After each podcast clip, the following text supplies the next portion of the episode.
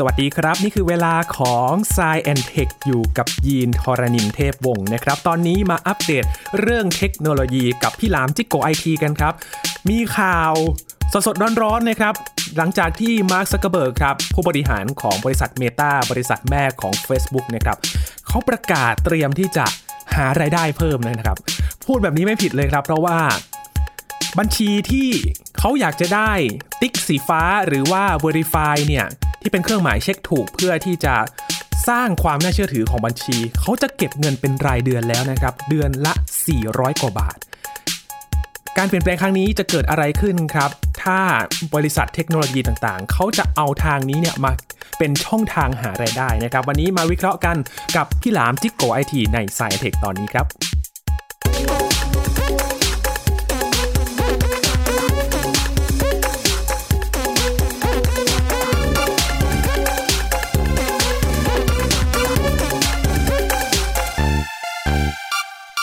ผู้ใช้โซเชียลมีเดียหลายๆ คนนะครับ คงจะคุ้นเคยเครื่องหมายนี้เป็นอย่างดี เครื่องหมายไม่ว่าจะเป็นวงกลม หรือว่าจะเป็นหยักๆนะครับ แต่ความเหมือนกันก็คือเป็นเช็คถูก แล้วก็เป็นพื้นสีฟ้านะครับ นี่คือเครื่องหมาย Verify ครับจะเป็นเครื่องหมายที่เราจะเห็นส่วนใหญ่นะครับ จะเป็นแบรนด์สินค้าที่เป็น Official นะครับ หรือว่าเป็นบุคคลที่เป็นที่รู้จักในวงกว้าง เราอาจจะรู้กันว่าถ้าคงเป็น Account เหล่านี้แหละถึงจะผ่านเป็น Account Verify ได้นะครับ แต่ว่าตอนนี้หลังจากที่มีการประกาศออกมาว่า ใครๆก็สามารถมี Verify ได้นะครับ แต่ว่าต้องจ่ายตังค์ให้เขาหน่อย ซึ่งอันนี้ไม่ใช่เรื่องใหม่นะครับ ก่อนหน้านี้ก็มี Twitter Blue ที่จะเขาเก็บเงินกันมาแล้วนะครับ เกิดอะไรขึ้น ทำไมถึงต้องเก็บตังค์กัน วันนี้มาคุยกันกับพี่หลามจิกโกไอทีนะครับ หรือว่าพี่หลามที่รักบุญปรีชาอยู่กับเราแล้ว สวัสดีครับพี่หลามครับ สวัสดีครับคุณยีนครับ สวัสดีครับคุณผู้ฟัง คราวนี้นะครับ พี่หลามครับ ใครๆก็จะสามารถมีติ๊กฟ้าได้เหรอครับ พี่หลามอืมจริง ๆ ก่อนหน้านั้นก็ใคร ๆก็มีได้นะครับ อืมครับ รอบนี้ติ๊กฟ้าต้องเสียเงินรายเดือนแค่นั้นเอง อืมก่อนหน้านี้นะครับพี่หลาม Verify เนี่ยครับ มีขึ้นมาเพื่ออะไรกันครับ มีเอาไว้แยกแยะ ว่าคนไหนตัวจริง คนไหนตัวปลอมอืมเพราะว่า Facebook เนี่ย อันดับแรกทุกคนต้องเข้าใจก่อน ว่า Facebook มันสามารถตั้งชื่อเป็นอะไรก็ได้ครับเวลามีคนมาปลอมชื่อเป็นเรา เราก็จะเกิดคำถามว่าเฮ้ยทำไมคนนี้ตั้งชื่อเหมือนเราเลยได้อืมยิ่งขโมยรูปเราไปใส่หน้าโปรไฟล์ครับมันกลายเป็นบัญชีเราไปเลยอะอืมไปแอบอ้างถูกไหมฮะอ่า เพราะฉะนั้น สิ่งที่ Facebook เขาคิดไว้แล้วทำไว้ตั้งนานแล้ว ตั้งแต่มี Facebook ใหม่ๆแล้วครับ นั่นก็คือ verify account verify account verify แปลว่าตรวจสอบครับก็คือ account ที่ตรวจสอบแล้วว่าเป็นคนนั้นจริงอืมๆอ่าไอ้ verify account นี่แหละ มันจะเป็นตัวที่ยืนยันว่า ถ้ามี Facebook ชื่อเดียวกันสองคน คนหนึ่งมีเครื่องหมายติ๊กถูกอยู่ข้างหลัง คนนั้นคือตัวจริง ครับ ที่เหลือคือตัวปลอม อ่า เข้าใจง่ายไหมครับ ครับ แบบนั้นเลยเท่ากับว่าถ้าใครมาแอบอ้างเนี่ย เราในฐานะที่เป็น Official ผู้ที่มีตัวตนของจริงเนี่ย สามารถไปยืนยันได้ว่าแอคนี้เนี่ยเป็นแอคปลอมได้ ใช่ใช่คือมันไม่ต้องไปยืนยันกับใครครับ ครับ ถ้าสมมติมีใครมีใครจะมาบอกว่าเป็นตัวจริงมากกว่าเราเนี่ย แต่เรามีติ๊กถูกเนี่ยเขาก็เป็นตัวจริงมากกว่าเราไม่ได้แล้ว อืมอ่าใช่ไหมฮะครับมันมันเอาติ๊กถูกเนี่ยเป็นตัววัดเลยว่าเราคือของแท้ของ original ของอืมมาตรฐานครับของถูกต้อง ตัวจริงมีเพียงหนึ่งเดียว ตัวจริงมีเพียงหนึ่งเดียวใช่ครับแต่เมื่อก่อนเนี่ยกว่าจะได้ Verify มานี่ถือว่าเป็นเรื่องยากมากๆเลยนะครับ พี่หลามขั้นตอนมันยากมากมียังไงบ้างครับ ทุกวันนี้ผมยังไม่ได้เลยนะผมเคยพยายามจะทำอยู่ประมาณครั้งสองครั้งครับ แล้วก็ค้นพบว่ามันยุ่งยากมาก อันดับแรกเนี่ยเราต้องไปยื่นเรื่องก่อนครับว่าเราจะขอ verify account เราสิ่งที่ผมพบเจอเนี่ยจากที่ผมเคยลองทำมา ก็คือพอเรายื่นเรื่องว่าเราจะทำ verify account เราก็กดติ๊ก รายการที่จะขอยื่นเรื่องเข้าไปแล้วก็ submit เข้าไปครับแล้วเราก็รอรอฮะรอเจ้าหน้าที่ติดต่อกลับมาหรือว่ารอเงื่อนไขตอบกลับมาว่าเราต้องทำอะไรบ้างครับมันก็จะมีหน้าตอบรับแหละบอกว่าการ verify account คุณอาจจะต้องส่งเอกสารบางอย่าง เพื่อยืนยันตัวตนของคุณอัน เป็นเอกสารสำคัญ ซึ่งตรงเนี้ยคุณจะต้องยินยอมเพื่อที่จะส่งให้เราอันเนี้ยเหมือนแจ้งให้เราทราบไว้อืมแล้วหลังจากนั้นก็บอกว่ารอรอการติดต่อกลับครับนะซึ่งอาจจะติดต่อกับทางเมล หรืออาจจะมีการแจ้งเตือนมาให้เราคลิกในหน้า Facebook แล้วก็พาไปหน้าของขบวนการขั้นตอนนั้นครับ ผมกดไปนะ ผมรอไปประมาณสองเดือนโอ้ไม่มีใครตอบมาอืมเงียบเลย อันนี้ครั้งแรกอ่าอันนี้ครั้งแรกรอไปสองเดือนผมก็แบบ เหมือนเราต้องการต้องการคำแนะนำจากใครสักคนอะว่าแบบการรอสองเดือนนี่คือเรื่องปกติไหมอืมมันต้องรอนานกว่านั้น หรือว่ามันคิวยาว หรือมันไม่ตอบสนองเราแล้ว หรือว่ามันไม่ได้ตอบกลับเราแล้ว เราต้องรอต่อไปอีกไหมอะไรอย่างเงี้ยครับอันนี้คือความลำบากเรื่องแรกกดไปแล้วเนี่ย เราไม่รู้เลย ว่าตกลงมันมันได้หรือไม่ได้ แล้วทำหรือไม่ทำครับโอเคหรือไม่โอเค หรือรออะไรอยู่ ไม่รู้เลย ไม่มีใครตอบอะไรกลับมาเลยอืม ผมก็ลองกดอีกครั้งหนึ่งหลังจากผ่านไปหลายเดือนครับก็คิดว่ามันคงไม่มาแล้วแหละกดไปอีกครั้งหนึ่งกดไปปุ๊บคราวนี้ก็สักประมาณสิบห้าวัน ส่งกลับมา มีหน้าหนึ่งลิงก์กลับมาที่เป็น notification ให้เรากดกลับไปครับพอเรากดกลับไปปุ๊บมันก็จะพาเราไปหน้า Verify ซึ่ง Verify มันก็จะมีช่องให้เราแนบไฟล์เข้าไป เช่น ขอพาสปอร์ต ขอ ID โอ้ขอชื่อที่แท้จริง นามสกุลจริงอะไรเงี้ยนะฮะ คือถ้าคุณเป็นฝรั่งคุณก็ส่งหลักฐานเป็นภาษาฝรั่ง แต่ถ้าคุณเป็นคนไทยคุณต้องส่งหลักฐานเป็นภาษาฝรั่ง อืมเพราะว่าเจ้าหน้าที่ไม่มีคนไทยเลยครับแบบฟอร์มทั้งหมดเป็นภาษาอังกฤษทั้งหมดผมก็ไปหาเอกสารเหล่านั้นมานะฮะแล้วก็ส่งกลับเข้าไป ส่งกลับเข้าไปเสร็จปุ๊บก็เหมือนมีข้อความบอกว่าอ่าเรารับแล้วเดี๋ยวเราจะตรวจสอบคุณ แล้วถ้าเรา ต้องการข้อมูลเพิ่มเติมหรือเอกสารเพิ่มเติม เราจะแจ้งกับทางคุณอีกครั้งหนึ่งอืมรอไปอีกสองเดือนครับ เหมือนเดิม เงียบ ไม่มีสัญญาณตอบรับ คือมันไม่รู้อะคุณยินโอ้คุณยินนึกภาพผมบอกไหมครับ ไม่รู้ว่าเฮ้ยเอกสารให้ไปแล้ว แล้ว เราต้องทำยังไงโอเคต่อไม่โอเคอะอืมเออ เอาไม่เอาอะได้ไม่ได้ติดขัดตรงไหนไม่เห็นบอก เหมือนไลน์ไปแล้วไม่มีตอบกลับมาโอ้อ่านแล้วไม่ตอบยู่ดีๆก็หายไลน์ไม่ตอบ เออเหมือนจะปล่อยให้รอเกอร์แทน ใช่รอบสองนี่เลิกเลิกเลยนะครัผบมก็เลิกเลย ผมก็แบบไม่เวลิฟายแล้วนะฮะอืมเราไม่เวลิฟายก็ได้ เราก็ตั้งหน้าตั้งตาทำงานของเราแล้วก็ให้ทุกคนเชื่อเอาเองว่าเราคือของจริงครับดูจากคอนเทนต์ในเพจแล้วกันอืมโอ้โห ยากลำบากจริงๆ กว่าจะได้ใช่โอ้ใช่คือสังเกตคนที่ได้เนี่ยครับพี่หลามส่วนใหญ่จะเป็นครับคนที่รู้จักในวงกว้างแบบโอ้โห ระดับประเทศ นักการเมืองศิลปินแบบนี้ใช่ไหมผู้ครัมีบชื่อเสียง โอ้นะคนครับคนที่มีชื่อเสียง เป็นครับคน popular ครับเป็นคนสำคัญ เป็นดารา เป็นเซเลบเจ้าหน้าที่บ้านเมือง หรือเป็นบริษัทห้างร้านที่มีบริษัทใหญ่โต ผมไม่แน่ใจว่ามันเบื้องหลังของการทำของคนเหล่านั้นเนี่ย ผมคิดว่าเขาก็ไม่ได้ใช้วิธีเดียวกันกับผม อืมผมเชื่อเช่นนั้นนะครับเชื่อว่ามันมีเอเจนซี่อ้าว มันมีเอเจนซี่ที่จะคอยแบบว่าอ้าวคุณอยากทำ verify ให้เขาไหมเฮ้ยคุณเป็นดาราดังนะ เพื่อป้องกันคนมาปลอมแปลงคุณคุณต้องทำอย่างนี้ มันอาจจะเป็นเอเจนซี่ทำแล้วอาจจะต้องมีค่าทำค่าดำเนินการอืมที่สูงกว่าครับอ่าที่สูงกว่าคนทั่วไป คนทั่วไปทำฟรีครับผมเคยเห็นคนที่เขาทำได้นะครับอ๋อมีเพื่อนผมหลายคนที่เขาทำได้ครับเขาก็บอกว่ามันฟรีเลยไม่มีค่าใช้จ่ายอืม เพียงแต่ต้องกรอกทุกอย่างกลับไป แล้วก็รอจนกว่ามันจะตอบกลับมา ซึ่งครับถ้าเขาเมตตาเรา เขาก็จะตอบกลับมานะฮะบริษัทเมตาเนี่ยนะฮะ ถ้าฟังเป็นภาษาไทยดีๆ เนี่ยมันคือคำว่าเมตตาเนี่ยเขามีเมตตาใช่ไหมเขานอกจากเขาเป็นเมตาแล้วเนี่ยเขาต้องเมตตาเราเขาถึงจะตอบกลับกับเราเหมือนเวลาเราประท้วงเรื่องอะไรไปสักอย่างมีคนมาปลอมแอคเขาเรา มีคนมาแฮกเรามีคนมาอะไรเราเนี่ยนะเราจะไปร้องเรียนกับ Facebook เนี่ย เราต้องรอความเมตตาจากเมตาก่อน โอ้โหแต่พอเป็นคนดังๆเนี่ยเหมือนก็มีเอเจนซี่คอยดูแลอยู่อืมผมเข้าใจเช่นนั้น ครับ ซึ่งไม่เหมือนพวกเราชาวบ้านทั่วไปอืมครับ ถ้าเป็นอย่างองค์กรใหญ่ ๆ ก็ต้องมีหลักฐานการจัดตั้งองค์กรที่จะเป็นหลักฐานที่ชัดเจนด้วยใช่ไหมครับอ่าใช่ถ้าเป็นอย่างนั้นใช่ใช่คือถ้าเป็นบริษัทจำกัดอะไรเงี้ยคุณก็ต้องส่งหลักฐานพวกนี้แต่ว่าคุณต้องแนบใบจริง ซึ่งมันอย่างสมมติพพสองศูนย์กับใบพวกพพศูนย์หนึ่งที่เป็นหลักฐานการจดบริษัทเนี่ยครัมับนเป็นภาษาไทยอืม คุณก็ต้องไปจ้างกรมธุรกิจเนาะครับให้เขาคัดลอกเป็นเวอร์ชันภาษาอังกฤษออกมาให้ แล้วก็อืมแนบกับตัวจริงสำเนาตัวจริงที่เป็นลายลายๆไทยของเราเนี่ยส่งไปเป็นลายน้ำของเราส่งไปครับอืมโอ้โห ดูขั้นตอนน่าจะลึกลักซับซ้อนมากจริงๆอะยุ่งยากยุ่งยากครับน้อยคนเนี่ยที่จะได้ครับนะคือนอกจากที่จะสามารถยืนยันตัวตนได้ ความสามารถที่มันมีมากกว่านั้นเนี่ยมันมีอะไรอย่างอื่นไหมครับพี่หลาม คือพอเราเป็น Verify Account แล้วเนี่ย ผมสอบถามจากคนที่เคยได้มาแล้วนะครับเขาก็บอกว่าเวลาทำอะไรกับ Facebook เนี่ยมันตอบเราเร็วขึ้นอื มมันเหมือนถูกย้ายถังข้อมูลเราเนี่ยไปอยู่อีกถังหนึ่งครับซึ่งเป็นถังที่เป็นคนกลุ่มน้อยของโลกใบนี้อืมอ่า มันอาจจะเป็นอีกหน่วยงานแผนกหนึ่งซึ่งดูแล ซึ่งมันจะตอบสนองได้เร็วกว่า เพราะว่า Facebook เนี่ยมีคนใช้ทั่วโลก2,000กว่าล้านครับเขาน่าจะแบ่งแยกเป็นคนธรรมดา กับเป็นคนที่เป็น Facebook ภาคธุรกิจ แล้วก็ Facebook ที่เป็นเซเลบหรือคนสำคัญอะไรเงี้ยมันน่าจะเป็นคนที่แบบเป็นกลุ่มเล็กสุดอื มันก็เลยทำให้การตอบสนองการร้องเรียนหรือเรื่องราวการท้วงติงการซักถามอะไรต่างๆ การขอความช่วยเหลือต่างๆเนี่ยครับมันน่าจะเร็วขึ้น ใช่อื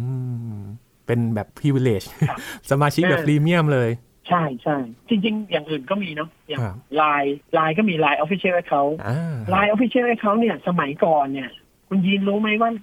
อยากได้ไลน์ Official Account ต้องเสียเงินเท่าไหร่อืมโอ้น่าจะเยอะเลยนะครับ เป็นล้านนะครับ โอ้โห เป็นล้านบาทนะครับโห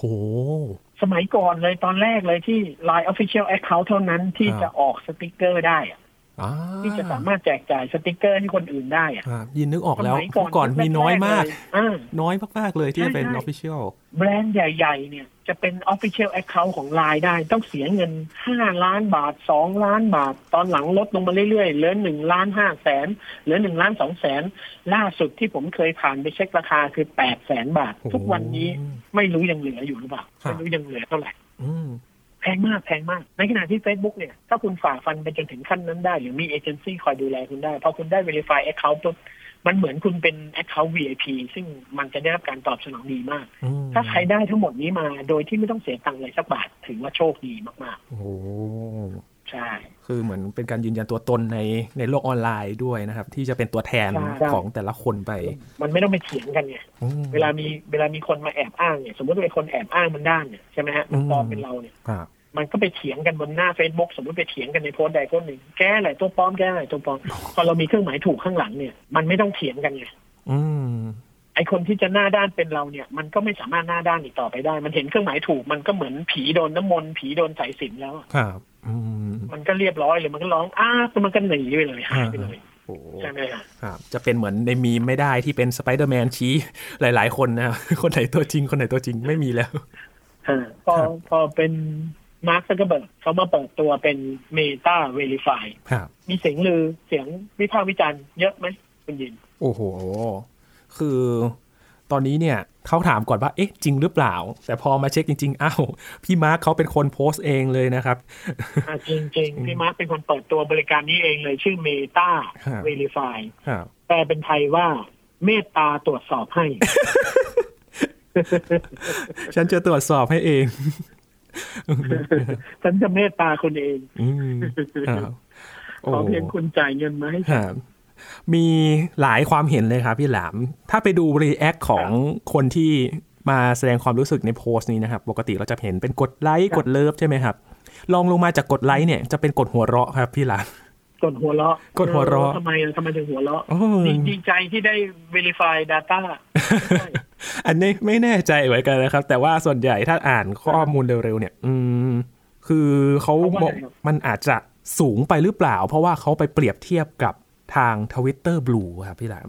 ที่ก็มีการจ่ายตังค์เพื่อให้ได้ติ๊กฟ้าเหมือนกันนะครับ ของ Facebook จะอยู่ที่ถ้าตีเป็นเงินไทยนะครับ 400 กว่าบาท แต่ถ้าเป็นทวิตเตอร์เนี่ยจะอยู่ที่ประมาณร้อยกว่าบาท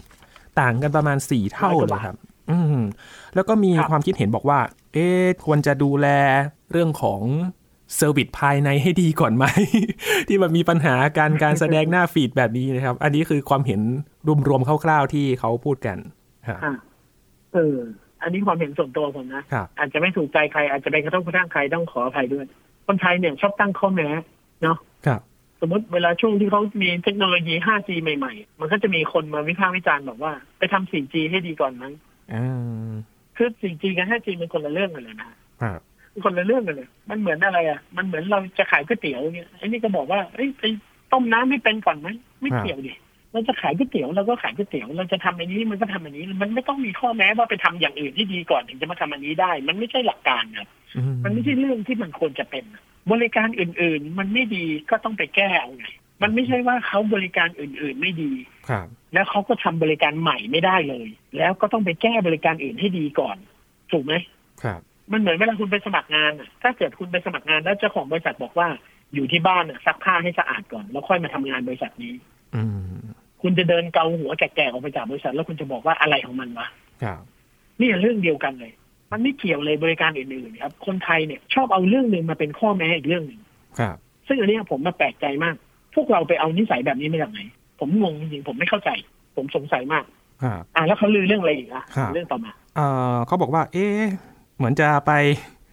ตามรอยแพงไปไหมมัสก์หรือเปล่า แพงไปไหมแพงไปไหมครับอ่าอ่าอ่าแพงไปไหมอ่าแพงไปไหมประเด็นนี้แพงไปไหมแพงไปไหมเนี่ยถ้าไปเปรียบเทียบกับทวิตเตอร์ก็เป็นการเปรียบเทียบที่ไม่ค่อยสมน้ำสมเนื้อเท่าไหร่ครับทวิตเตอร์เนี่ยสเกลเล็กกว่า Facebook ประมาณห้าเท่าเลยนะโอ้ทวิตเตอร์มี feature น้อยกว่า Facebook ครับ หลายเท่า Twitter เป็นแค่ตัวหนังสือแนบรูปได้นิดเดียว feature ในการสื่อสารน้อยมาก กลุ่มคนเล่นก็ไม่เท่า Facebook เพราะฉะนั้น Twitter Blue เดือนละร้อยกว่าบาท ก็เรื่องของเขาอืม Facebook เดือนละสี่ร้อยกว่าบาท คุ้มไม่คุ้มเนี่ยต้องดูว่าพอเราจ่ายสี่ร้อยกว่าบาทแล้วชีวิตเราดีขึ้นยังไง ควรจะมองตรงนี้มากกว่าอืมไม่ควรไปมองว่าหึมันเหมือนคุณทำก๋วยเตี๋ยวขายอะแล้วต้นทุนชามหนึ่งคุณสามสิบแปดบาท คุณต้องขายถูกสุดคือสี่สิบห้าบาทครับแล้วมีคนบอกว่าร้านนู้นน่ะก๋วยเตี๋ยวเขาชามละยี่ห้าเอง ในเมื่อต้นทุนเขากับต้นทุนเรามันไม่เท่ากัน แล้วมีคนไปเปรียบเทียบแบบนี้คุณว่าคุณโกรธไหมโกรธ ไอคนที่พูดคำนี้เอง เวลาโดนย้อนกลับไปหาตัวเขาเองบ้างเขาก็โกรธครับ มันคนละเรื่องกันเลยอืมใช่ไหมครับเราต้องคอยดูก่อนว่าเดือนละสี่ร้อยกว่าบาทที่ Facebook เก็บเนี่ย สุดท้ายเราได้อะไรบ้าง ถ้ามันไม่คุ้มนะ ค่อยลุกขึ้นมาด่า ถึงตอนนั้นน่ะ ผมจะยืนอยู่ข้างคุณ ผมจะช่วยด่าด้วยอืมแต่ช่วยมีเหตุผลก่อนครับเอาให้มันถูกเรื่องก่อน อืมครับ มีความเห็นหนึ่งน่าสนใจนะครับ ยินครับครับกำลังไล่อ่านคอมเมนต์ในโพสต์ของมาร์คซักเกอร์เบิร์กนะครับ ก็มีชาวต่างชาติหลายคนมีครับคนไทยไปด้วยนะครับ มีคอมเมนต์ชาวต่างชาติคนหนึ่งครับที่เขาพูดว่า น่าสนใจที่มีการ Verify ทุกคนมีสิทธิ์ Verify ได้ใช่ไหมครับ พอคราวนี้เนี่ยพอมันเก็บเงินขึ้นมา มันก็จะเป็นการลดไอ้เขาปลอม หรือว่าที่เป็น scamที่จะมาแอบอ้างเราโดยอัตโนมัติเลย แต่เขาก็บอกว่า การเข้าถึง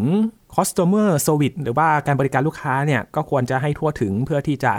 ตอบโจทย์การคุ้มครองพวกนี้ด้วย เพื่อที่จะบริหารจัดการเกี่ยวกับ Account ปลอมที่มันมีเกลื่อนใน Facebook ในขณะนี้ครับอืมเห็นไหมอันเนี้ยเขาพูดในแง่ของเรื่องการบริการครับ อันดับแรกฝรั่งคนนี้เข้าใจผิดว่าทุกคนสามารถทำ verify account ได้ จริง ๆ ทุกคนทำ verify account ได้ตั้งนานแล้วอืมเราไม่เคยทำไม่ได้นะครับครับ แต่แค่เราทำแล้วเขาไม่ตอบเราแค่นั้นเองอืมนะมันมันให้เราทำนะแต่ครับแต่เราทำไม่สำเร็จเองอืมเพราะว่าเราความอดทนไม่เพียงพอนะสองก็คือ พอทำไปแล้วเนี่ย มันต้องมาดูครับว่า service เนี่ย ทุกอย่างเนี่ย อย่างที่ผมเคยบอกอะว่าคนที่เคยได้ verify ไปแล้วเขาก็บอกว่าเออการติดต่อหลังบ้านของ Facebook เนี่ย ส่งเรื่องอะไรไปมันก็ตอบกลับนะส่งเรื่องอะไรไปมันก็มี feedback กลับมานะครับเนี่ยถ้ามันทำได้แบบนี้นะมันก็จะดีขึ้นถูกไหมอืมอ่า การมีครับ verify account แบบเสียรายเดือนเนี่ย ถ้าให้ผมตีความหมายจากสิ่งที่มาร์คซักเกอร์เบิร์กออกมาเปิดตัว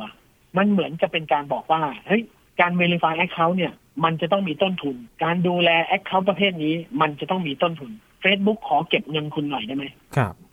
เก็บเงินคุณเพื่อที่อะไรเพื่อที่จะมาจ้างพนักงานให้มันมาดูแลส่วนนี้โดยเฉพาะเนี่ยซึ่งอย่างเงี้ย โอเค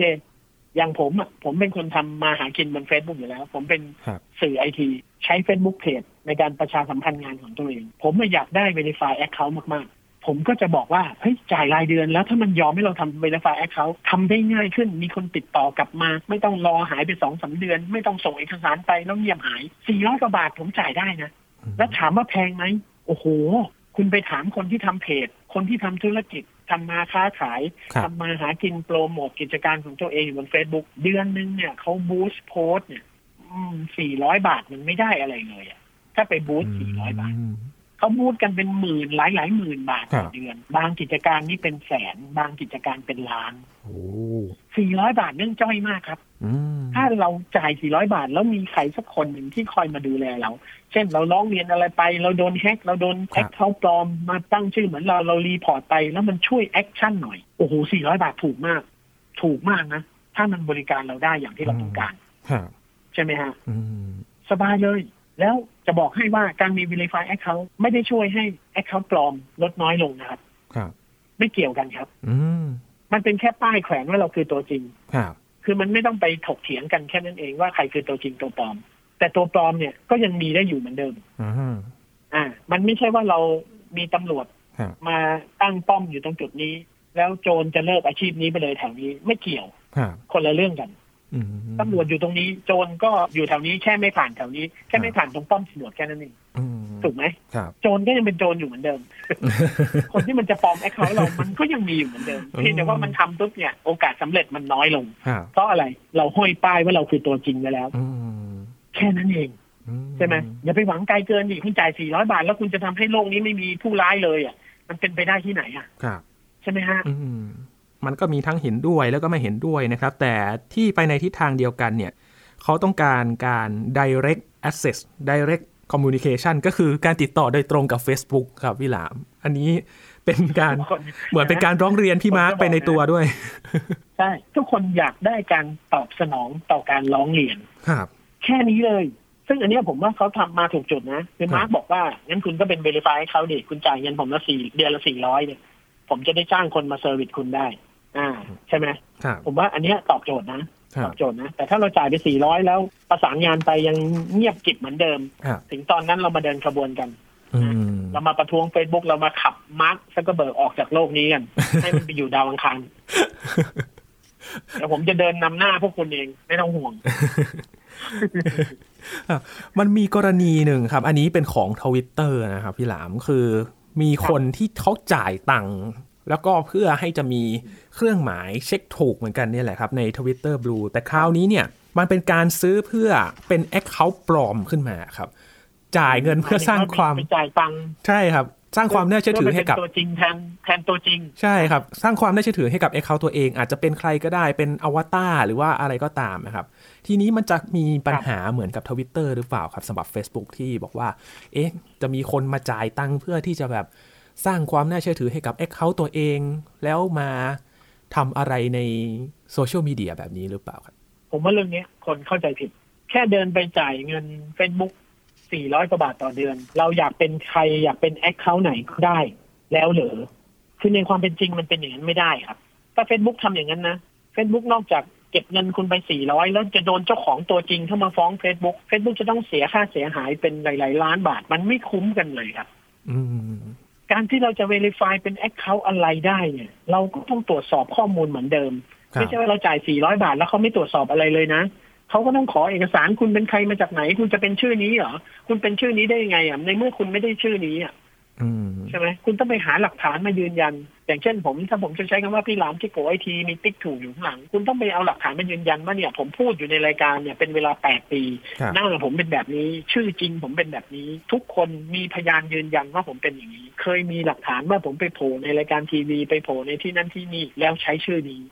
เราต้องส่งหลักฐานทั้งหมดเนี้ไปให้เขาเพื่อให้เขาตรวจสอบ ตรวจสอบเสร็จแล้วเราถึงจะได้ชื่อนี้ ไม่ใช่แค่จ่าย400บาทแล้วได้นะอืม เออถ้ามันง่ายขนาดนั้นเนี่ย ผมว่าโลกนี้คง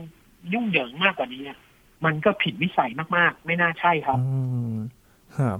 คือแสดงว่าถ้าไปย้อนกลับไปที่ทวิตเตอร์แสดงว่าทวิตเตอร์มันก็ยังมีช่องโหว่เรื่องนี้อยู่ใช่ไหมครับ เพราะว่าตอนนี้เนี่ยก็มี account ที่แบบติ๊กถูก แล้วก็มี follower แบบไม่ได้เยอะมาก เอาง่ายๆ เอาง่ายๆคุณยินครับผมถามหน่อยทวิตเตอร์เชื่อถือได้ปะ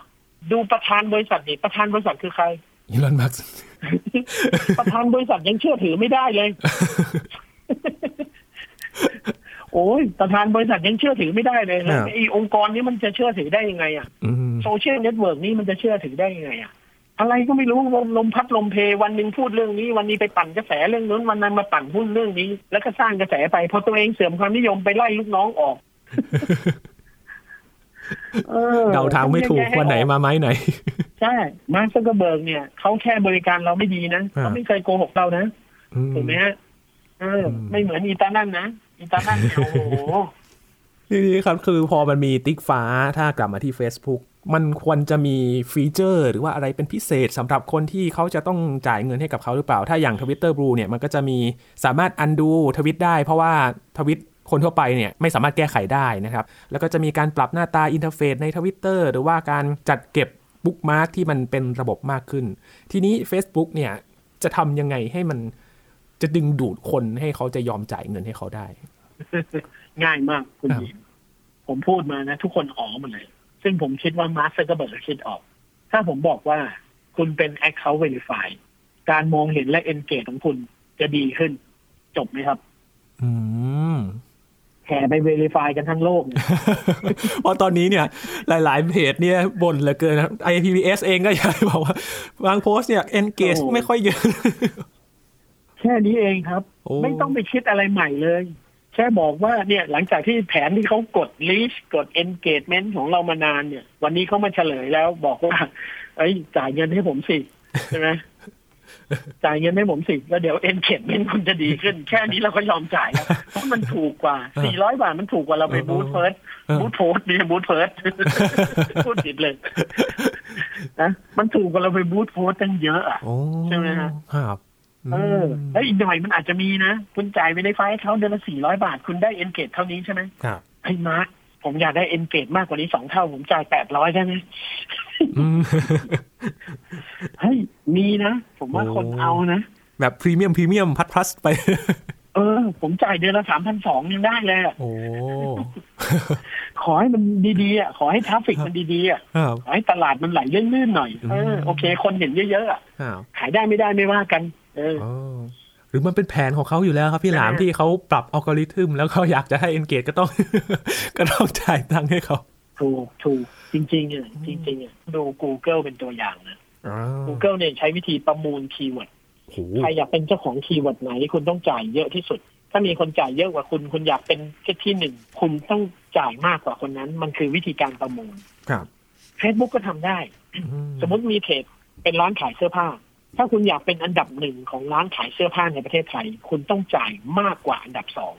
อืมแค่นั้นเอง ปล่อยให้ทุกคนเกทับกันเองโอ้โหโอ้เฟซบุ๊กจะรวยยิ่งกว่า Google เยอะ นี่โชคดีนะที่มาร์กมันคิดไม่ออก ถ้ามาร์กมันคิดออกเราเดือดร้อนมากกว่านี้อ่าเขาจะให้ใครมาแปลเป็นภาษาไทยหรือเปล่าครับพี่หลาม แปลจากภาษาไทยเป็นภาษาอังกฤษให้ฟังฟังนั่นน่ะสิเห็นไหม เออโอ้นี่ดีนะที่เขาคิดไม่ออกถ้าอ่าเขาคิดออกแบบ Google แบบเซอร์เกย์ บริน แบบโอ้โหลาร์รีเพจเนี่ยอืมเราเดือดร้อนกันนะครับอ่าทุกวันนี้เราดู boost post กันไม่รู้กี่หมื่นกี่แสนต่อเดือนอืมมีตัวอย่างของ YouTube มาฝากด้วยครับพี่หลาม การที่จะเป็นช anel ที่มีติ๊กถูกเหมือนกันนะฮะคือเขาก็มีเงื่อนไขในการที่จะได้รับการยืนยันเนี่ย คืออย่างน้อยเนี่ยจะต้องมีผู้ติดตาม1นึ่งแสนคนขึ้นไปครับพี่หลาม ถึงจะมีสิทธิ์ในการยื่นขอไปได้นะฮะแล้วก็ครับการที่จะเป็นช่องสาธารณะได้เนี่ย มันก็จะต้องมีชื่อที่มันไม่เหมือนใครเนาะใช้ชื่อเนี่ยเป็นสิทธิ์ของเราที่จะไม่มีใครมาแอบอ้างในการไปตั้งชื่อช anel อื่น ๆ ได้ ซึ่ง YouTube เนี่ยมันก็จะมีทั้งช anel แบบ ครีเอเตอร์นะครับ แล้วก็มีแบบ music ที่มันจะมีเครื่องหมายตัวโน้ตอยู่ด้านท้ายช anel ที่เป็นศิลปินดาราอืมนักร้อง หรือว่าจะเป็นค่ายเพลงแบบนี้นะครับ อันนี้คือเงื่อนไขของ YouTube ใช่ครับพี่หลามเขาแบ่งดี ผมครับชื่นชม YouTube เพราะว่า YouTube เนี่ยเขาแบ่งสัดส่วนหรือแบ่งแบ่ง category ดีศิลปินนักร้องมีช่อง YouTube ปลอมไม่ได้นะครับอ่าเพราะว่าความเสียหายมันสูงมากครับพอเป็นคนยิ่งดังมาก ยิ่งรับผิดชอบสูงมาก การปลอมยิ่งไม่ได้ จริง ๆ Facebook ก็ควรทำแบบนี้ครับครับ Verify Account สำหรับคนที่เป็นคนสำคัญคนที่ดังมากๆ มีผู้ติดตามเกินแสนเกินสองแสนควรจะได้รับการสงวนชื่อไม่ให้ใครตั้งชื่อนั้นได้อืมเนี่ยมันควรจะมีขบวนการนี้ครับจริงๆ อะ Facebook อะก็ควรจะมีหลักการเดียวกันกับคล้ายๆ YouTube ครับเพราะว่าถ้ามีเพจ หรือมีบุคคลที่เป็นบุคคลสำคัญมีชื่อเสียง แล้วคุณมีผู้ติดตามเกินแสนสองแสนคน คุณควรจะได้รับการสงวนสิทธิ์ว่าไม่มีใครมาตั้งชื่อนี้ได้อืมใช่ไหมฮะครับคือโอเคการไม่ให้ตั้งชื่อซ้ำเลยเนี่ย มันจะก่อให้เกิดปัญหากับคนจำนวนมากอย่างสองพันล้านคน ชื่อคนมันซ้ำกันได้ อืมใช่ไหมฮะครับ แต่มันจะต้องมีคนหนึ่งดิที่ verify ได้ แล้วคนคนนั้นอาจจะต้องเป็นเจ้าของชื่อนั้น หรือมันก็ต้องมีข้อตกลงกันว่าอะถ้าเกิดอะ สมมติมีคนไทยกับคนอินเดียชื่อสมชายเหมือนกัน มันก็ต้องมีข้อแม้ว่าโอเค สมชายวงเล็บประเทศไทยนะอืสมชายวงเล็บไทยแลนด์อินเดียครับอย่างนั้นจะนามสกุลอะไรก็ว่ากันไป มันต้องมีทางออก มันต้องมีกฎกติกาสำหรับเรื่องนี้เอาไว้ ควรทำอย่างยิ่งนะครับผมเห็นด้วยครับทีนี้ครับพี่หลามมีอีกมุมหนึ่งที่เขาวิเคราะห์กันนะครับว่า เอ๊ะการครับที่ทางเมตาเนี่ยหรือว่าเมตาเนี่ยนะครับทำแบบนี้มันก็ อดไปเปรียบเทียบกับการที่เขาปลดพนักงานไม่ได้ครับ ตอนนี้ก็มีบริษัทเทคโนโลยีหลายแห่งปลดพนักงาน แล้วก็มีเรื่องของสภาพคล่องทางการเงิน เอ๊ะนี่หรือจะเป็นอีกช่องครับทางหนึ่งที่เขาจะหารายได้หรือเปล่าครับพี่หลามแน่นอน แน่นอน อันนี้เราใสครับๆเราไม่ต้องไปปั้นแต่งให้มันเป็นอารมณ์เยอะมองโลกแบบซื่อๆเลยครับครับ Facebook กำลังลำบากเรื่องฐานะการเงินถ้า Facebook ไม่ลำบาก Facebook ไม่ต้องไล่พนักงานออกหรอกครับการไล่พนักงานออกมันมีแค่สองความหมาย คือคุณ reconstruction แผงในองค์กรของคุณ การทำงานในองค์กรของคุณครับหรือคุณมีรายได้ไม่เพียงพอที่จะจ่ายค่าแรงอืมแค่นั้นเลย แต่ที่ผ่านมาผมมีเพื่อนหลายคนที่ทำงานอยู่ที่ Facebook ครับเขาก็ชี้แจงชัดเจนครับ Facebook เนี่ยมีจดหมายเวียนไปถึงพนักงานเลยบอกว่าตอนนี้เรามีรายได้น้อยลงอืมพนักงานคนไหนที่จะต้องการ retire early retire ให้แจ้งเลย แล้วเขาก็จะมีเงิน compensate ให้ครับ เขาให้แจ้ง early retire เลยนะครับ ใครอยากออกออกเลย ถ้าไม่ออกเดี๋ยวเราจะจัดการไล่คุณออกทีหลัง โดยที่เราจะเป็นคนคัดเอง เขาบอกเป็นเวฟเลยนะครับ เวฟแรกคือให้ภาคสมัครใจก่อน ใครจะออกก้าวเท้าออกมาครับถ้าไม่ก้าวเท้าออกมา เดี๋ยววันหลังเรายังเรายังเอาจำนวนคนออกตามที่ต้องการไม่ได้ เดี๋ยวเราจะไปคัดคนออกเองครับใช่ หยิบยื่นเลยอืมซึ่งอันนี้มันตรงไปตรงมา ถ้าเราเห็นข้อมูลนี้เรารู้เลยว่า Facebook กำลังหิวเงินมาก ๆ การออกมาทำ Verify Account นี่ก็คือหนึ่งในที่ ประชุมของเขาที่คิดแล้วว่าทำแบบนี้น่าจะมีรายได้เพิ่มขึ้นครับ เรื่องง่าย ๆ เลย ไม่ต้องไปเดากันให้สงสัยครับกลายเป็นว่าหลังจากนี้เนี่ย บริษัทที่เขาให้บริการแพลตฟอร์มต่างๆ เขาจะใช้วิธีนี้ในการที่เขาจะหารายได้ แล้วเราเนี่ยอาจจะเล่นโซเชียลมีเดียแบบฟรี ไม่ได้อีกต่อไป ถ้าเราอยากจะได้สิทธิ หรือว่าการบริการที่เพิ่มเติม จะต้องจ่ายเงินให้แพลตฟอร์มนั้นๆหรือเปล่าครับพี่หลามเรายังคงเล่นฟรีได้ครับ แต่เรา Verify ไม่ได้แค่นั้นเองอืมมันใช้คำว่าเราเราเล่นฟรีไม่ได้แล้วไม่ได้คือมเราก็ยังคงเล่นฟรีอยู่ ซึ่งซึ่งถามว่า ถ้าเราเป็นคนทั่วไปอะเราจำเป็นต้อง Verify ไหมไม่จำเป็นครับครับอ่า มันอาจจะมีใครมาตั้ง Account Copy เราปลอมตัวเป็นเราอะไรเงี้ยก็ว่ากันไปอืมก็ไล่ประท้วงไล่แบนกันไปตาม step ขั้นตอนครับแล้วแต่บริการนั้น คือมันไม่ได้บังคับว่าทุกคนจะต้อง Verify ทุกคนจะต้องเสียเงิน เพราะฉะนั้นวิถีชีวิตเราไม่ได้เปลี่ยนอื มมันเป็นแบบเดิมครับเพียงแต่ว่าถ้าคุณอยากพรีเมียม คุณอยากได้รับการดูแลพิเศษ คุณทำธุรกิจการค้า คุณต้องการยืนยันตัวตน คุณไม่อยากไปทะเลาะกับใคร คุณอยากมีป้ายห้อยคอว่าคุณคุณคือตัวจริง ก็ควรเสียตังค์ถูกไหมฮะครับมันเหมือนเราอยากได้ยาม เราอยากได้ยามมายืนเฝ้าหน้าบ้าน เราก็ต้องจ้างยามมาครับอยู่ดีเราจะไปขอให้ใครเดินผ่านไปผ่านมาช่วยเฝ้าหน้าบ้านให้เราฟรีๆมันก็ไม่ได้ ถูกไหมครับครับ เป็นอีกทางเลือกหนึ่งครับ ที่จะมาช่วยดูแลเรา ถ้ายิ่งเราทำอะไรที่มันต้องน่าเชื่อถือ หรือว่าเราติดต่อกับผู้คนมากมายเนี่ย อันนี้อาจจะต้องยิ่งสำคัญหรือเปล่าที่เราจะมี Account ที่มันจะเป็น Official หรือว่าจะมีใครให้ดูแลครับบางคนมีข้อมูลที่มันสำคัญมากมาย อยากจะเก็บรักษาไว้ ก็เหมือนเราให้ความคุ้มครองบัญชีของเราไปด้วยนะครับพี่หลามใช่การใช่ Verify ครับก็เลยสำคัญ แล้วก็เป็นอีกทางเลือกหนึ่งเหมือนเหมือนที่จะเหมือนใช้เหมือนส่งจดหมายลงทะเบียนอืมจ่าย แปะสแตมป์เพิ่มหน่อยครับนะเอออ่าคิดแบบนั้นแล้วจะสบายใจอ่าครับ จะได้ดูว่า เอ้ย ไปทางไหนดีนะนี่คือความเคลื่อนไหวล่าสุดของบริษัท Meta นะครับ ที่เห็นว่าเริ่มที่จะเก็บ Verify เขาจะเริ่มที่นิวซีแลนด์ก่อนนะครับพี่หลามแล้วก็ออสเตรเลียนิวซีแลนด์กับออสเตรเลียครับก็ทยอยทยอยกันไปเพราะว่าครัปบระเทศไทยรออยู่ครับ มาเร็วๆเลยครับ หลายคนอยากได้อยู่โอ้จะได้ มาช่วยยืนยันตัวตนตัวเองนะครับ แล้วก็จะได้ทำอะไรที่แบบใช่ทุกคนไว้วางใจได้นะครับไม่แน่นะสมมติผมยื่นสมัครเสียเดือนหนึ่งสี่ร้อยกว่าบาทเข้าไปครับเฟซบุ๊กอาจจะตอบกลับมาเลยว่า คุณส่งหลักฐานมาตั้งแต่สามปีที่แล้ว เราสามารถตรวจสอบความเป็น Verify Account ให้คุณได้ เดี๋ยวนี้เลยขอบคุณครับแล้วผมก็ได้เลยนะเออนะหยอดน้ำมันเครื่องไปปุ๊บไอ้เรื่องที่ค้างไว้เมื่อสามปีก่อนสำเร็จเสร็จสิ้นเลย สนิมหายไปเลย อ่าสนิมหายเกลี้ยงตกใจจริงเออแบรนด์อื่นเขาจะตามตามๆกันมาด้วยไหมครับพี่หลามตามได้แหละ ใครจะคิดจะทำก็ได้แต่ว่าจะประสบความสำเร็จมากน้อยแค่ไหนขึ้นอยู่กับว่า คุณมีความหมายต่อชีวิตเขาแค่ไหนอ่าใช่ไหมฮะโซเชียลเน็ตเวิร์กอื่นๆเนี่ยผมถามหน่อยอ่า TikTok สมมติคนเล่น TikTok ก็ไม่ค่อยมีรายได้อยู่แล้ว โฆษณาก็ไม่ได้แบ่งให้อืมแล้วถ้าจะไปเก็บ Verify Account ไปเก็บเงินอีกเนี่ย ผมว่าคนก็เลิกเล่น TikTok ได้ TikTok ก็เจ๊งได้โอ้ แต่ Facebook มันอยู่กับเรามาสิบกว่าปีแล้วอะแล้วมันก็อยู่กับคนสองพันล้านคน มันเป็นชุมชนที่ใหญ่ที่สุด หลายคนก็ทำมาหากินวันนี้ ทุกวันนี้บางคนบอกได้เลยนะ รายได้แต่ละเดือน เกิดจากการขายออนไลน์บน Facebook หน้าร้านหน้าเลื้อนรายได้ฐานะการเงินที่มีอยู่มาจาก Facebook อืมอย่างเงี้ยมันแปลว่ามันสำคัญกับเขามากครับๆเพราะฉะนั้นเก็บมากกว่านี้ก็ต้องยอมนะครับ ครับ ถือว่าเป็นต้นทุนไป ครับ ความเคลื่อนไหวล่าสุดของ Facebook นะครับ ได้เห็นการครับหารายได้อีกทางหนึ่ง แล้วก็น่าจะเป็นอีกทางเลือกให้กับคนที่ใช้งานนะครับ มีข้อมูลต่างๆ บางคนโอ้โหโพสต์มาตั้งแต่เริ่มแรก ๆ เลยนะครับพี่หลาม